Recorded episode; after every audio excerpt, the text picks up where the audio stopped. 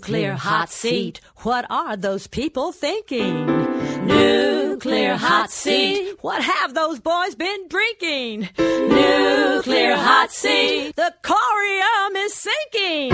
Our time to act is shrinking, but our activists are linking. Nuclear hot seat. It's the bomb.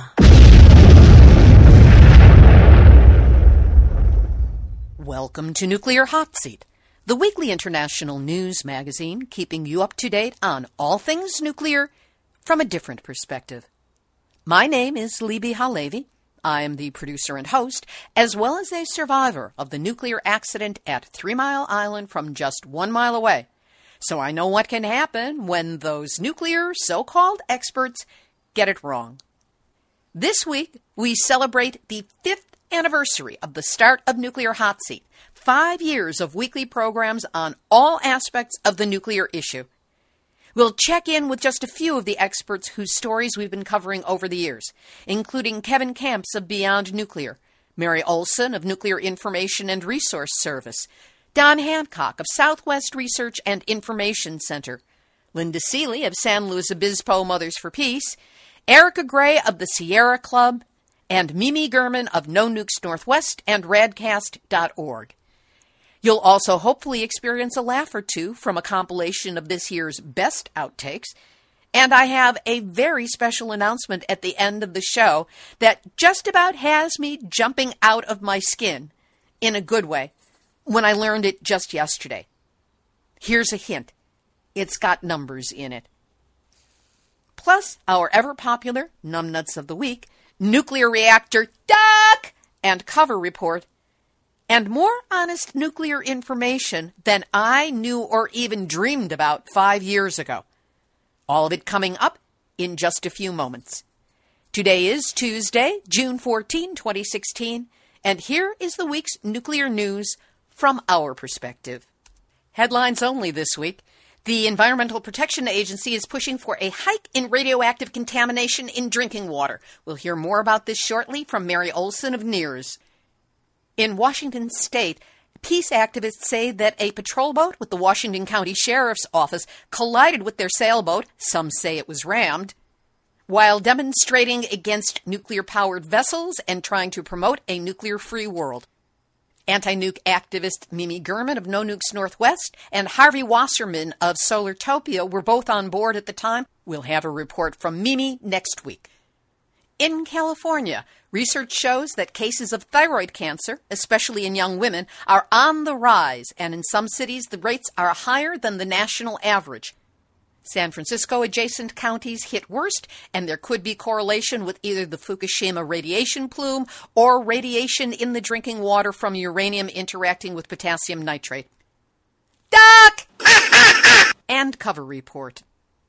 On June 12 at Millstone in Connecticut, a shutdown took place because of leakage from a reactor coolant pump, which then required a manual reactor trip, leaving the unit on hot standby and Exelon intends to apply for an additional 20 year extension to the operating license for Peach Bottom reactors in Pennsylvania, bringing the operating period to 80 years.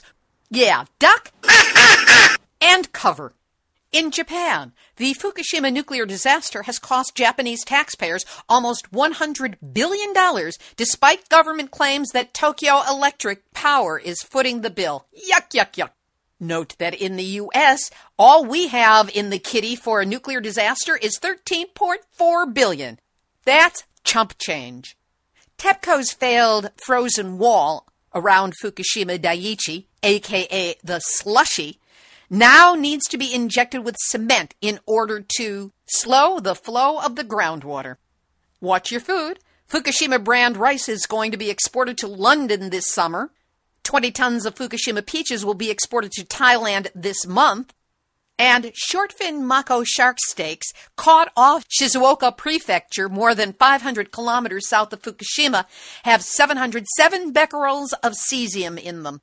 Too toxic for Japan, but hey, acceptable in the United States.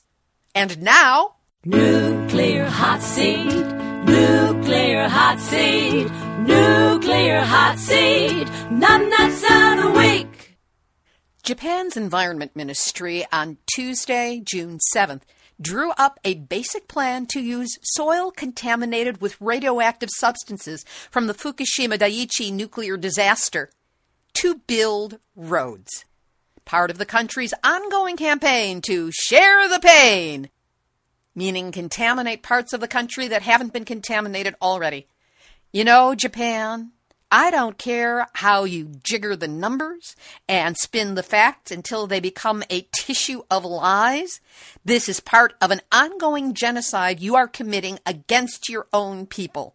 You are heinous, and whoever's behind this, it's too little to call you this week's Nuclear hot seat. Numbnuts of the week. In Belgium, the Tihange 2 nuclear facility has been shut down after a motor failure, and neighboring countries, including Germany and Luxembourg, have called for the permanent closure of the aging, decaying reactor. Ya think? In India, a joint declaration between India and the United States is using a template promoted by international nuclear lobbyists to create what is being called a quote strong foundation for building US imported nuclear power plants in India. In Britain, activists have blockaded a nuclear bomb factory for three days following reports that work is underway in secret at Britain's nuclear bomb factory to upgrade the existing Trident arsenal and develop an entirely new warhead.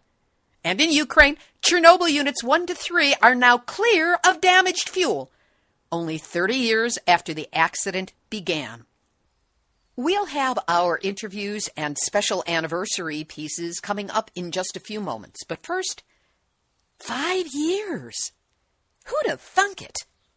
If you had told me five years ago that I would still be doing this program every week, I doubt that I'd have started it. But it kind of crept up on me, one week at a time, and I'm glad it did. Part of what has allowed me to keep going are the kind words and financial donations of you, the listeners. I have a deep appreciation for those of you who have chosen to help support the show, whether emotionally in your contact with me, through a one time Starbucks gift donation, monthly recurring donation, or on occasion, something larger. All of it counts towards knowing that the expenses of the show are being covered, as well as keeping me in good heart because it shows that you care about this show. As we move into year six, goals for Nuclear Hot Seat include increasing our social media presence and me attending the annual Excellence in Journalism Conference to be held this December in New Orleans. That's where I will have access to over 1,000 journalists, news directors, editors, broadcast, print, and satellite from mainstream media, all at the same time. As you can imagine, it's quite an opportunity. And also, as you might be able to imagine, the expenses to achieve this are beyond the ordinary. So, if you'd like to celebrate the fifth anniversary of Nuclear Hot Seat and help launch us into a BAFO coming year and years, please help by donating now. Go to nuclearhotseat.com, click on the big red donate button, and know that whatever you can do to help the equivalent of a cup of Starbucks or enough to cover my airfare. Know that it is deeply appreciated. I know how tough it can be sometimes, and I know what it takes for you to donate. From my heart to yours, I am truly grateful. To commemorate five years of Nuclear Hot Seat, we're revisiting some of the experts we've come to rely upon to get their input to current stories and point us to some of the ongoing problems. First, we hear from Don Hancock of Southwest Research and Information Center about the ongoing situation at the Waste Isolation Pilot Plant, or WIPP site, near Carlsbad, New Mexico. The Waste Isolation Pilot Plant, WIPP, in southeastern New Mexico is the only deep geologic repository that's operating but it stopped operating and has been shut down since February of 2014 because of two separate events, a fire and a radiation release. The radiation release contaminated more than 8,000 linear feet of the underground mine. So since that time, the Department of Energy has been trying to get WIPP reopened. And their first schedule was March of 2016. They missed that. Their current schedule is mid December of 2016. They are well behind schedule. There are months behind schedule in terms of meeting the interim milestones to get to that reopening, but they want to continue to say publicly that they will get WIPP reopened by December 2016. And the rationale for that is primarily because the Secretary of Energy, Ernest Moniz, leaves office on January 19th of 2017, and so the goal is to say that WIPP has reopened on his watch. Unfortunately, as I mentioned, the mine is significantly contaminated. There is very inadequate ventilation for workers to be working in the underground, let alone handling nuclear waste in a contaminated environment in the underground. So I think it's doubtful that they will get reopened, but that still is what they're trying to do. In the meantime, people ask quite appropriately what's happening with the plutonium contaminated waste from making nuclear bombs that's supposed to be coming to WIPP, and the answer is it's staying where it is. Most of it is in the Idaho National Laboratory in Idaho, the Los Alamos National Laboratory in New Mexico, the Savannah River site in South Carolina, and the Oak Ridge National Lab in Tennessee. Those four sites were all hoping over these last two plus years to be shipping to WIPP, and of course they haven't been, so they've needed to store their waste on site, and in the case of Idaho, continue to dig it up out of the ground, which they've continued to do, and to store it at the site. The fifth site that has a lot of this waste that hadn't been shipping to WIPP before 2014 and was not scheduled to for a while is the Hanford site in Washington State Hanford, of course, has bigger problems in terms of more amount and more radioactivity in their high level waste tanks, so that's the focus and will continue to be the focus at Hanford for a number of years rather than trying to get waste ready to ship it to WIPP. So, Department of Energy says to get back to full ventilation in the underground, which any mine needs adequate ventilation, is probably at least 2021, and that's unclear whether they can get it done then. Their idea is to try to say they've gotten it reopened for five years with handling only a relatively small amount of waste, but again, the underground's contaminated, the airflow is not adequate, so uh, a lot of us feel like it's premature and they shouldn't really be talking about getting it reopened in 2016 or in the near future. A story that I covered on last week's Nuclear Hot Seat is that the Savannah River site has been receiving waste, including high level plutonium that is shipped from Japan. And they have 331 kilos of plutonium that just arrived according to an article I read, Governor Nikki Haley has been protesting this new shipment coming in. She doesn't want it in her state. And Ernest Moniz said, according to this article, that, quote unquote, a New Mexico facility that is slated to be up and running later this year, end quote, will be able to take the waste off her hands and that six metric tons of it will be coming in. It sounds like he's talking about WIPP, and it sounds like what you're saying is ain't no way that's going to happen. So he is talking about WIPP. He has previously said that this plutonium that you're talking about, including some that's just come in from Japan, can get repackaged at Savannah River so it can meet WIPP requirements and come to WIPP two things are wrong with that. One is, of course, it'll take a few years to repackage this waste at Savannah River to try to get it ready to come to WIPP, so it wouldn't actually happen right away, even if WIPP were reopened. But as I say, that's doubtful. The other problem, particularly with this Japan waste and some of the other waste, it is illegal under existing law for it to come to WIPP. WIPP is for U.S. military defense plutonium contaminated transuranic waste. Waste from Japan does not meet the category of U.S. waste and it's not military waste. Japan, by definition, doesn't have nuclear bombs. So Japan's plutonium is commercial plutonium, which is explicitly under the law prohibited at WIPP. Secretary Moniz sort of knows that, but he's trying to, in my view, make a political statement to the governor as opposed to dealing with the realities that at least some of this waste that he's talking about is clearly illegal and would clearly require changes in the law, which a lot of people would oppose. In addition, WIPP is not going to be in any condition to take any significant amounts of waste from Savannah River site or anyplace else anytime soon. Don Hancock, our go to person on WIPP from Southwest Research and Information Center. Mary Olson, who is with Nuclear Information and Resource Service, or NIRS, weighs in on the complex issues of the EPA, the Environmental Protection Agency, though Mary has some renaming and rebranding thoughts for that agency. Here she discusses the proposed change by the EPA in allowable radiation levels in our water. Hi, my name is Mary Olson. I work with Nuclear Information and Resource Service. I've had lots of titles, but I'm in the Southeast office, so I'm the Southeast Regional Coordinator. I'm really hot over the fact that we need to change the name from environmental to Energy Corporation Protection Agency.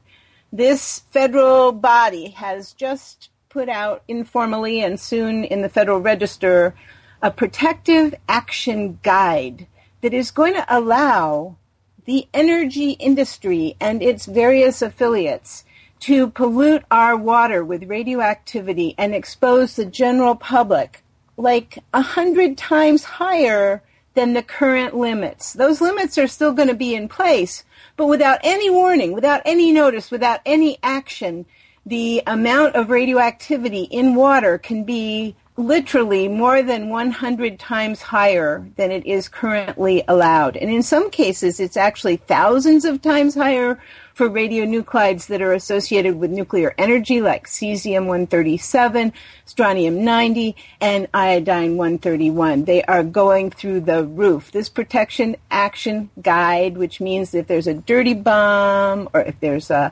incident with a package in shipping, or let's say high level waste starts being moved around and there's a problem, or, you know, there's a meltdown, huh? You know, they're going to allow this. And it's not for just during the accident. It is for a period of time, possibly years, to be determined by the agency and the energy industry that they are protecting. And I want to go a step further and point out that this applies to every type of radioactivity because this agency governs all exposures to the public. And so fracking problems and coal ash that is radioactive and all other forms of pollution of water that could expose our bodies to ionizing radiation and we know that this exposure has immediate consequences. I'm going to come back to that, but pointing out that it has long term consequences because the latency period for things like cancer and fatal cancer can be years and even decades after this exposure that the environmental, no, the Energy Protection Agency is allowing. It's bad to have any exposure allowable. And currently, the standards say a number in millirems. Millirems can never be enforced, but it's only four millirems a year currently allowed in drinking water. And this protection action guide would take it up to 500 millirems a year allowed for a period of time without any notice, without any action. So this is really, really bad.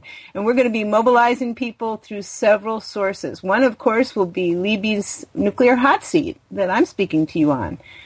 Another will be the NIRS Action Alert. And you can join the NIRS Action Alert for no cost at www.nirs.org.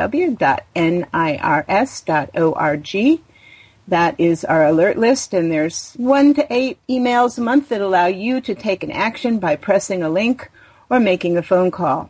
We will be taking action to oppose this Obama administration.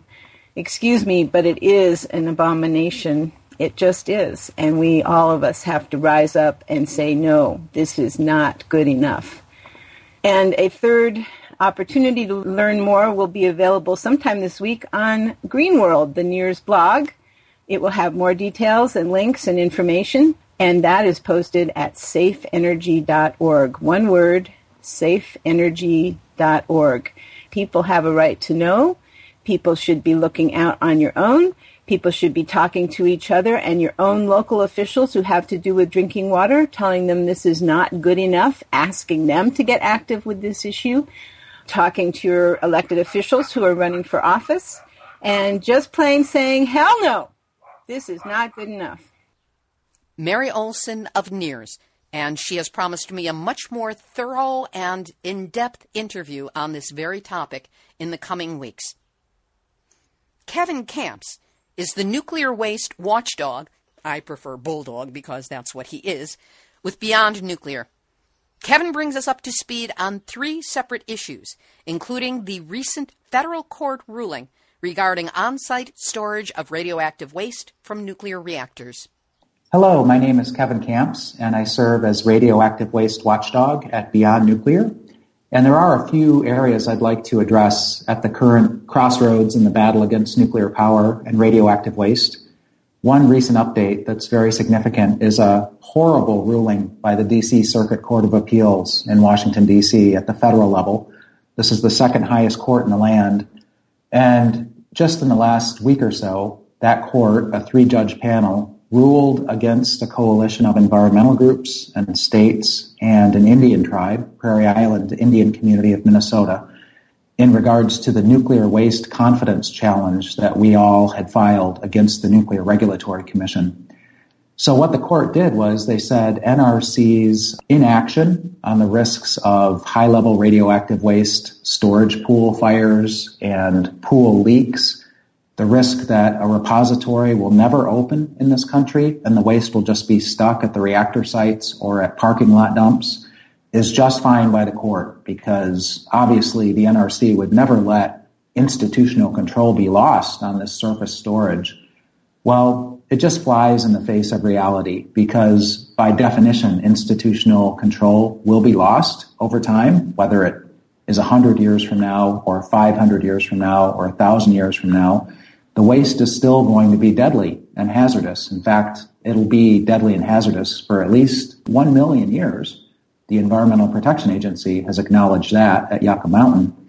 But truth be told, it's going to remain deadly for at least 157 million years in regards to the poison called iodine 129 that's in there. So it's just a nonsensical ruling. The court obviously did not take not only our arguments, but the state of New York, for example, the state of Vermont, who are parties to this lawsuit, did not take their arguments seriously. So our legal team, folks like Diane Curran in DC and Mindy Goldstein in Atlanta and Geoff Fettus at Natural Resources Defense Council are trying to figure out next moves, but there will certainly be legal appeals that will take place from our side, but in addition to that, we will continue to resist the generation of high level radioactive waste in the first place at the atomic reactors. And so that brings up the next point I'd like to make is some good news. There have been a record number of atomic reactor shutdowns in the United States in recent weeks. So just last week in Illinois, Exelon Nuclear, the biggest nuclear utility in the country, announced the closure dates for three reactors. Clinton and also Quad Cities units one and two. So for Clinton, it is a year from now. And for Quad Cities one and two, it's two years from now. And they're going to try to wiggle out of that. They're going to try to get the state of Illinois ratepayers to bail them out. They've not given up yet, but, but we're going to try to block that. Then earlier, about a month ago or so, the Fort Calhoun reactor in Nebraska announced closure probably this October. And so this string of shutdowns continues. There are many more atomic reactors in financial trouble. In fact, the Nuclear Energy Institute has acknowledged that 10 to 20 reactors are in serious financial trouble right now. So it's really time for folks to pile on and help to continue this uh, string of success to shut down these dirty, dangerous, and expensive atomic reactors. And the good news with a reactor shutdown is by definition, once the nuclear fuel leaves the reactor core, you can't have a reactor meltdown anymore. But the risks continue in the form of the high level radioactive waste that's already been generated. Those risks are oftentimes in the storage pool where 75% of irradiated nuclear fuel is still stored in the US. but it even extends to the dry cask storage where 25% of this overflow parking is taking place. That brings up the last point I want to make, and that is we are really facing a big radioactive waste battle in the United States in the form of what I call parking lot dumps, what the Department of Energy calls centralized interim storage sites. So in order to transfer the title and liability for the high level radioactive waste, the Department of Energy is going around the country seeking consent for parking lot dumps. They're targeted right now at places like waste control specialists in West Texas, but then not far from there, you've got the waste isolation pilot plant in New Mexico. Both of those are top targets for this, but other targets include Native American reservations, which is a environmental injustice. It's radioactive racism. And then other Department of Energy sites like Savannah River site in South Carolina, even certain nuclear power plant sites like Dresden in Illinois are being targeted for these parking lot dumps. So already Waste Control Specialists has applied to the Nuclear Regulatory Commission for a parking lot dump license. We've got to fight that. We've got to fight the Department of Energy's dog and pony shows across the country.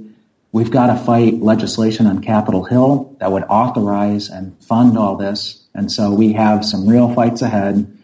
If these parking lot dumps do open by 2021, which is the target date for them, then we would see unprecedented numbers of high level radioactive waste shipments traveling by road, by rail, by waterway through most states. And these mobile Chernobyls will bring these risks from high level radioactive waste through many communities. It won't just be the reactor host communities facing these risks anymore. So I encourage folks to jump into this fight. It's a good one. We've stopped uh, mobile Chernobyl many times and we need to do it again. You can see what I'm talking about at Beyond Nuclear's website, which is www.beyondnuclear.org. You can email me at kevin at beyondnuclear.org and feel free to call me anytime at my cell phone number, which is 240-462-3216. A brave man to put his cell phone number out over the internet. Kevin Kamps of Beyond Nuclear. One of the troubling events of the recent past has been the coming online of the new Watts Bar nuclear reactor in Tennessee, or at least the attempts at bringing the reactor online, which haven't exactly been successful. Erica Gray of the Sierra Club explains. Hi, this is Erica Gray in Richmond, Virginia, and I'm the nuclear watchdog for the Sierra Club. There's been a lot of talk here recently about what's going on with Watts Bar more than four decades after construction began, the Watts Bar 2 reactor was finally connected to the grid on June 3rd. However, two days later, while operating at 12.5% power, the reactor automatically shut down. According to the U.S. Nuclear Regulatory Commission, the NRC, the reactor tripped when a high pressure turbine valve failed to open. Essentially, it shut down, was at 0%, and then a couple days later, it went to 3%, then to 12%, and then this past Friday on June 10th, it was at 8%. So I guess we really don't know exactly what's going on because we haven't gotten an update from the NRC. What does this say about the reliability or dependability or desirability of getting this antique nuclear reactor up and running? I think it shows that it's not secure. I mean, I have no confidence. well, that's a way to say it. I don't really have any confidence. I mean, how much confidence would most people have with the technology of, for example, a 50 year old car? And is this kind of toing and froing in the startup process fairly typical for a nuclear reactor? Well, I think in the past it seems that they, you know, it's a trial and error kind of thing. So as they're starting up, we're going to probably see some little glitches. And I'm just hoping it's not like a big glitch, but we really won't know. And that's why everybody's kind of standing by and we're, we're watching it. Is there any chance that these problems with connecting to the grid and powering up will reveal flaws so severe that Watts Bar will be forced to shut down before it even gets up to full power. That's very possible.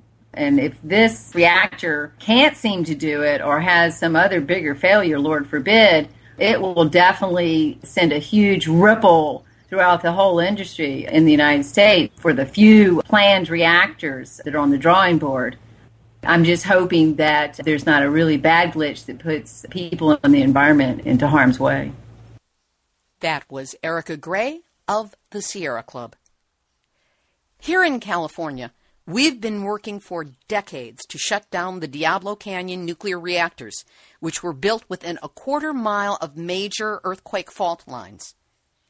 Linda Seeley of San Luis Obispo Mothers for Peace brings us up to speed on a new strategy – one that promises to give our battle to shut it down more muscle than it's ever had before. This is Linda Seeley from San Luis Obispo Mothers for Peace and the Sierra Club Nuclear Free Campaign. Thanks a lot for asking me to be on here today. I wanted to let you know about what's going on at Diablo Canyon. We are right now having a probably one of the most important months for our possibility of getting Diablo shut down for good. And here's how. The California State Lands Commission is meeting in Sacramento on June 28th at 10 a.m. And I think the only item on the agenda is Diablo Canyon. State Lands Commission leases public land it's called the Tidelands, the area by the ocean, to PG&E and these two leases are 40 years old and they expire in 2018 and 2019. And our Lieutenant Governor, Gavin Newsom, is on the State Lands Commission. He, along with Betty Yee and Michael Cohen, those are the three commissioners. They are going to hear the recommendation of the staff on June 28th about whether or not to order a full CEQA environmental review of the project at Diablo Canyon. No environmental review of this nuclear power plant, the two reactors, and all of the surrounding development built on this pristine coastline has ever been done. And so if the State Lands Commission orders a full environmental review, they will have to take into account, the environmental review will have to take into account all of the environmental impacts that that plant makes on the environment, which include the radioactive releases into the water, air, and land, the once through cooling system that kills every single living organism that it takes in every day, two and a half billion gallons of water every 24 hours, the desalination plant that's in operation at Diablo Canyon, which has never had an EIR and dumps toxic chemicals 24 7 into the ocean. The heat that's caused by the operation of the nuclear power plants, even maybe we are hoping the health effects of the radiation on the people and non humans that live close to Diablo Canyon. There are many, many other issues that can be raised during what's called the scoping period for the EIR, the Environmental Impact Report. And that's what we intend to do, raise all of these very lethal consequences of having a nuclear power plant here. So what we are encouraging people to do is to come to that State Lands Commission meeting, either in Sacramento, if people live closer to Sacramento, or here in Morro Bay, close to San Luis Obispo, where we're going to have a televised link to the meeting. It's going to be on a big screen. It's a live link, and people will be able to make their comments. That starts at 10 a.m., but we are having a rally at 9 a.m. prior to the meeting, and it's at the Inn at Morro Bay. If you need more information about it, go to mothersforpeace.org, and we will be posting updates on there. We want to get a huge turnout for this meeting, both in Sacramento and in Morro Bay. We will have talking points available for people with the salient issues listed. And so it's bound to make a big difference. Linda Seeley of San Luis Obispo Mothers for Peace. In looking back over the past half decade of nuclear hot seats, many moments stand out for me but two in particular deal with the problem of where to go if a nuclear catastrophe happens.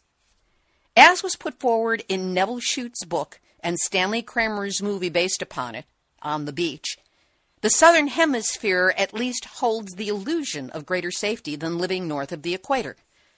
With that in mind, I asked a pertinent question, tongue in cheek, at the end of my interview with Dr. Helen Caldicott on Nuclear Hot Seat number 83 from January 15, 2013.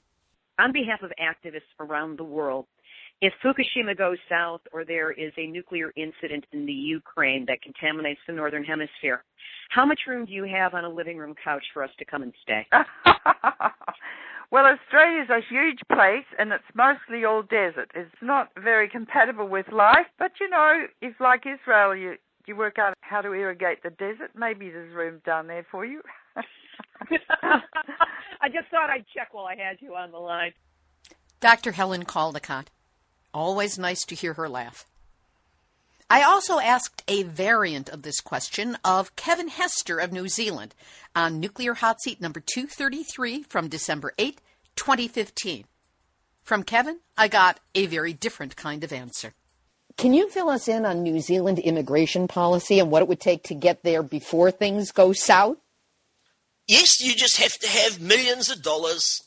If you have truckloads of money, irrespective of your criminal history, you can buy your way into New Zealand. We've had lots of cases of people who have criminal convictions but tanks of money coming here and setting up businesses. Unfortunately, a whole lot of the stories that people have heard about New Zealand being clean and green and progressive, a lot of that now is is history. So, in other words, I should really put my immigration to New Zealand plans on hold until I've managed to rustle up a couple of million dollars. And get in the queue with all of the other thousands of millionaires and billionaires that are pouring in here. There's a lot of uber wealthy people coming here and buying up big stations, uh, uh sheep stations, and charismatic properties all over the place. The migration of the uber wealthy who are running away from all these problems is underway. Kevin Hester from New Zealand, in case you couldn't tell by the accent. I'm still lobbying for space on his living room couch. Now, as is traditional on my anniversary shows, I like to present some of the moments that did not get on any show for reasons that will soon become apparent. I edit each week's interviews to take out any uhs, ums, stray mouth noises, stutters and ramp ups, Skype glitches, and places where we simply step on each other's tongues. I like to think of it as audio decluttering. Here's just a tiny taste of the decluttering I did in the last year. Uh, um, you know, uh, it's it, so, so, so. Um, uh, we we we is is. Well, uh, you know, um, um, uh, uh, there's this really interesting trade-off between antioxidant. Excuse me. Uh, I'll start over again. I shouldn't be d- drinking Diet Coke, you know.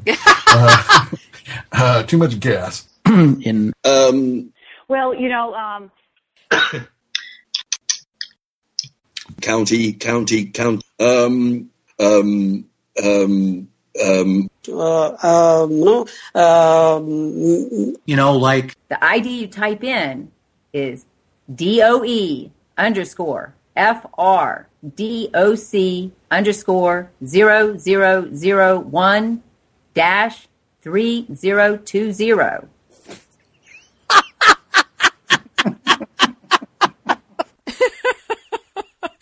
that last one turned into a link on the website. Of course, I'm as guilty as anyone of tripping over my tongue. You didn't think I get this slick delivery first time out of the box, did you? Here's just a taste of what you don't hear from me on the finished show. Helmholtz radio analysis. Helmholtz radio analysis.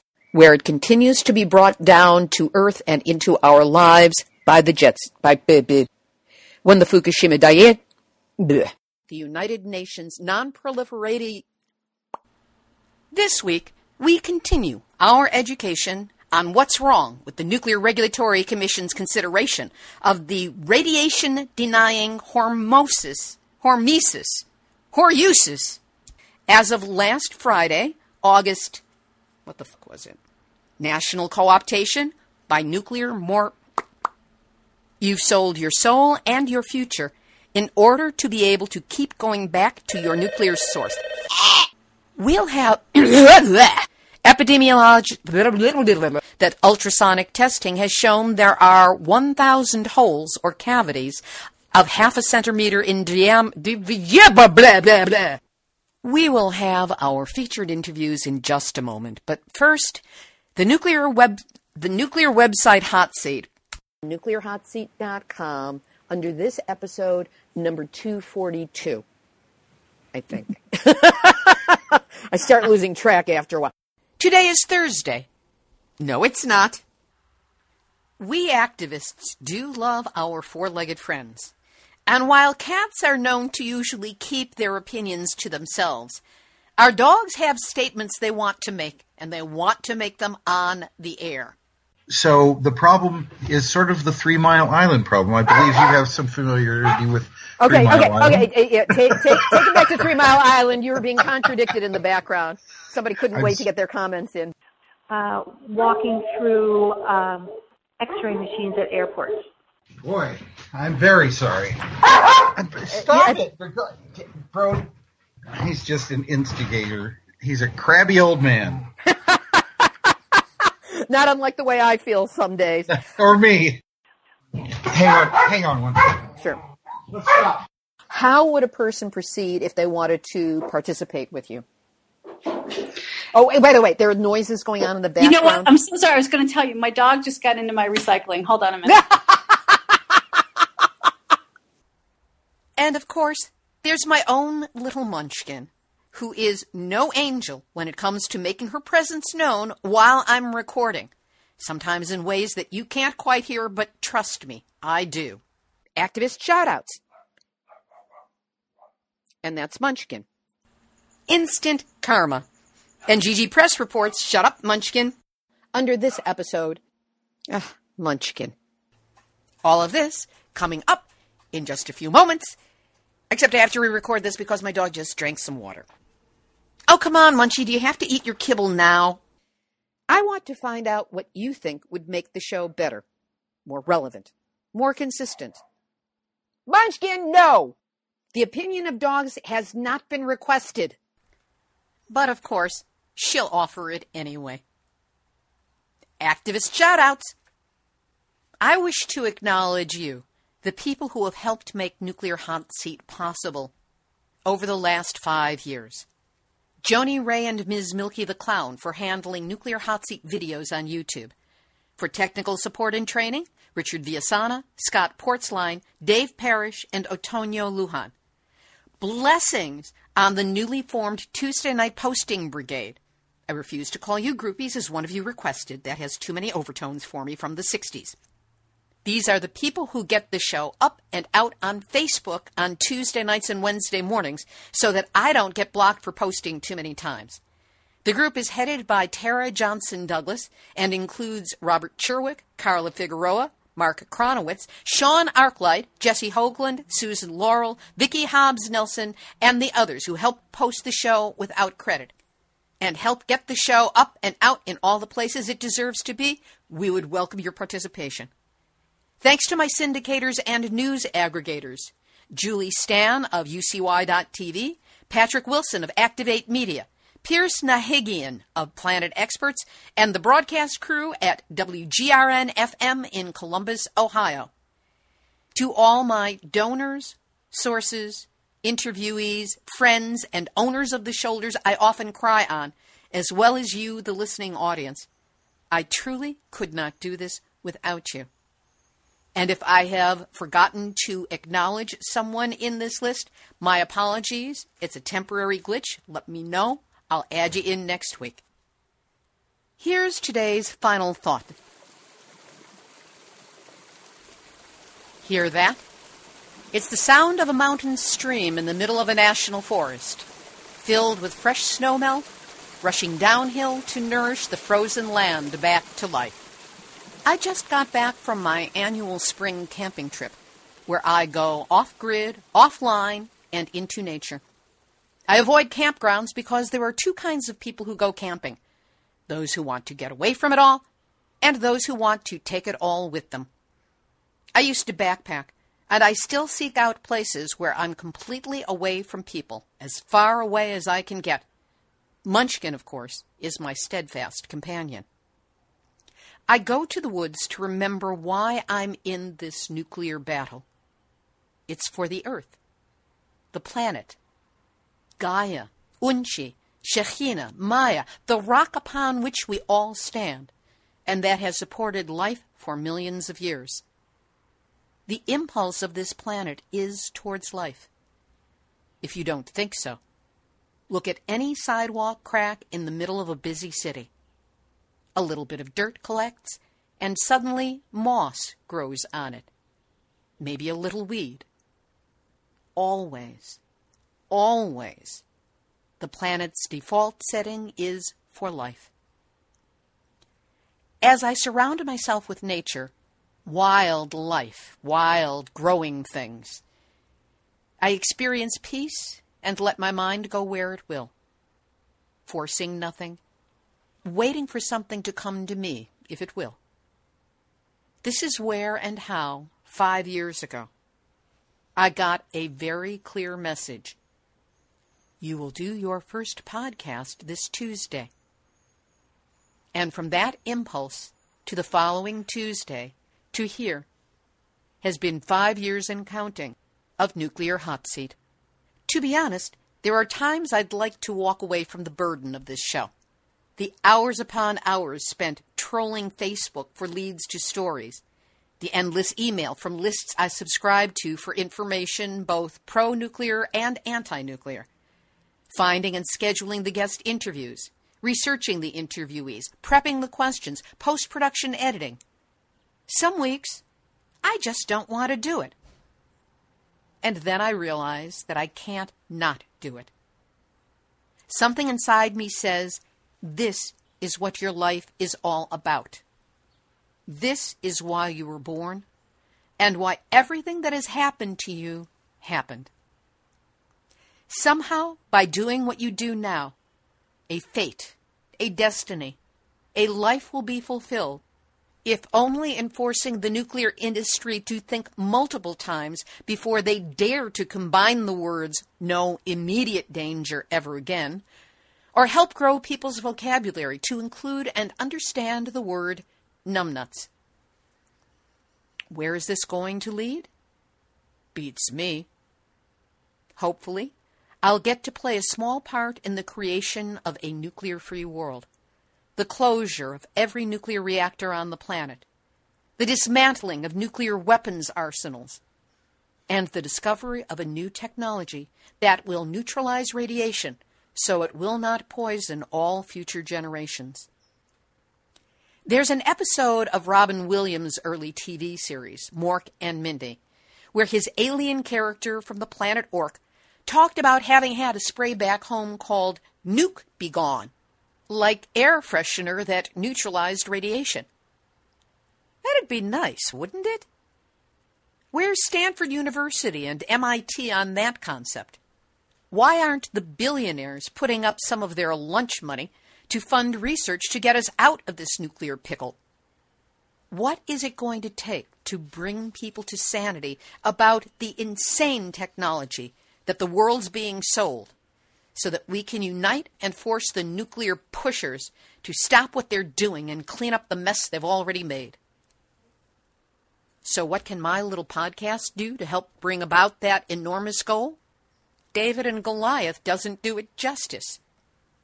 But then it occurs to me at minimum, Nuclear Hot Seat gives me and others a forum to ask these questions and not watch people's eyes and brains glaze over. This is where I, this is where we can engage the conversations with others who want to talk about it too. And it is quite the global conversation. I've always thought there was a reason why the word numbers began with the word num. So I'm just now learning how to get stats on the show. The first one from syndicator UCY.tv is a doozy. They did this for me last year for the first time. And in May alone of 2015, the Nuclear Hot Seat episodes carried on UCY.tv had been downloaded in 58 countries on six continents. I don't think my jaw drop has recovered from that one yet. This year I had them do it again, and they reported that from May 11 to June 11 of 2016, Nuclear Hot Seat was not downloaded in 58 countries, but in 112. My little podcast, 112 countries. This blows my mind. There are only 196 countries in the world. And I have at least one listener each in Uzbekistan and Botswana. And there are four in Nepal. And this is information from just one syndicator. I still have to learn how to count iTunes, YouTube, and the hits on my website. So my numbers will keep going up. It is heartening, humbling, again, jaw droppingly amazing, at least for me. And when I stop being overwhelmed, it gives me a sense of how needed Nuclear Hot Seat really is, and that people around the world value it, wherever they are. So I'm here. And I'm planning to stay for the duration of this battle, however long that might be. If I wasn't, I'd still be up in that forest, where I felt the kind of peace I wish on you, on everyone. I wanted to stay. I really did. But I found myself understanding something. I do this work because I love life. We as a community love life and want to see it continue forever, unmolested by the nuclear menace. We who are aware must never desert that awareness and must carry it to new generations so they can continue the fight until we win. Yes, I would like to still be up in that forest, listening to a snowmelt stream, with my red painted toes dangling in cold water, with bright sun glinting through the ancient redwoods, and my little dog perched atop a fallen log, standing guard over her herd. That would be me. It is so tempting. As Robert Frost wrote, the woods are lovely, dark, and deep. But I have promises to keep, and miles to go before I sleep, and miles to go before I sleep. This show is my promise to you. This has been Nuclear Hot Seat number 260 for Tuesday, June 14, 2016.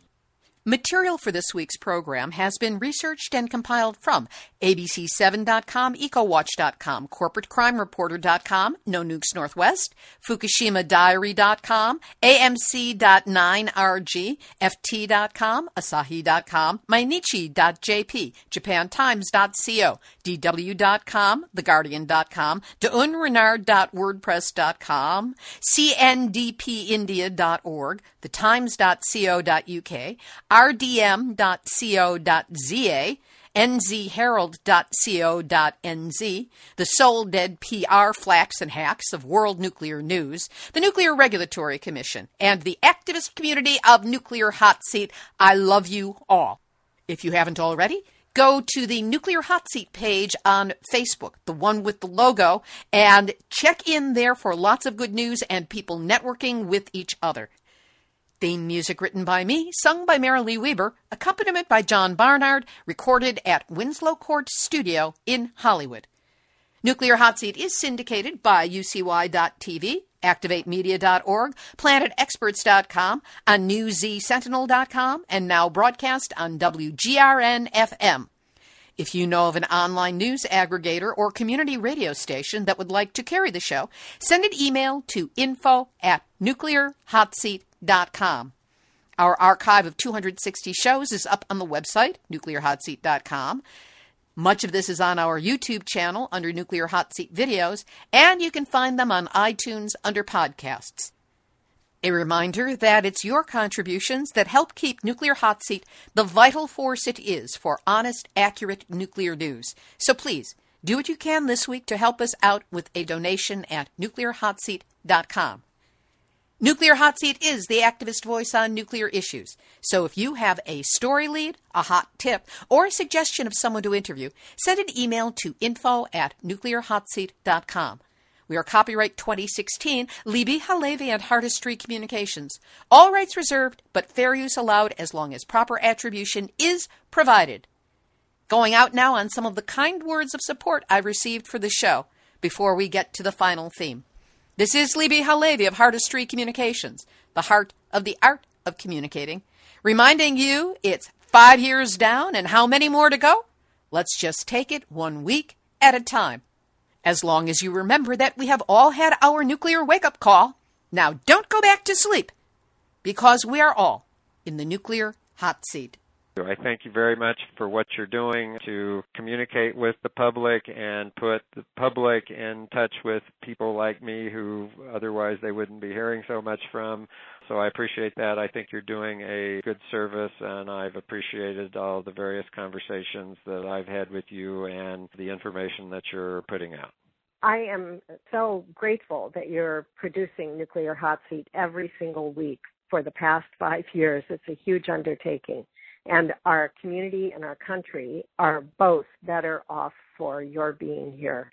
So thank you so much for doing this labor of love. Libbe, we were just talking about dogs in our lives, and I need to just allow that you are like a dog on a bone when it comes to the nuclear industry and your creation of the nuclear hot seat, so that so many people across this country can learn, can act, and can be joining you as dogs on the bone because this situation has to change and it has to change for health and it has to change for a viable future. And so you putting the nuclear industry in the hot seat is something I thank you for. Thank you so, so much. I am grateful for Nuclear Hot Seat being as wonderful a newscast as it is for all of us who are working so hard at shutting down the nuclear power regime that we have around the world. This is the most crucial show that we have anywhere. And for this show to have lasted for five years and taken off and become the most incredible news source for all things nuclear, I'm grateful. I'm impressed. I'm proud. Thank you so much, Libbe, for bringing us your talent and this platform to get our messages out to the world. I've really appreciated Nuclear Hot Seat for the past five years. And one highlight of that was when Nuclear Hot Seat called into the celebration of Vermont Yankees closure and talked to the grassroots activists around Vermont Yankee, some of whom have been fighting Vermont Yankee for four decades, it's fair to say. And so nuclear hot seat is just on the cutting edge of what's going on in regards to nuclear power and radioactive waste, even to the point of knowing when to show up at a very important celebration like that. So I just commend you for five years of good work. Look forward to uh, talking to you again and just keep it up. Keep it up. Thank you very much, Libbe. I appreciate your interview. You're a very good interviewer. Thank you, Libbe. Uh, it's a pleasure from mine, and uh, well done. And uh, I hope that uh, we can certainly keep in touch. Thank you so much for five wonderful years of keeping the public informed in the way that you do that makes it enjoyable. I mean, it's kind of hard to include those two words when you're talking about nuclear, but you do. You keep us informed in a way that one can listen learn information. Thank you so much. Your programs are excellent. Happy anniversary and many more. Nuclear hot seat. What are those people thinking? Nuclear hot seat. What have those boys been drinking? Nuclear hot seat. The corium is sinking. Our time to act is shrinking, but our activists are linking. Nuclear hot seat. It's the bomb.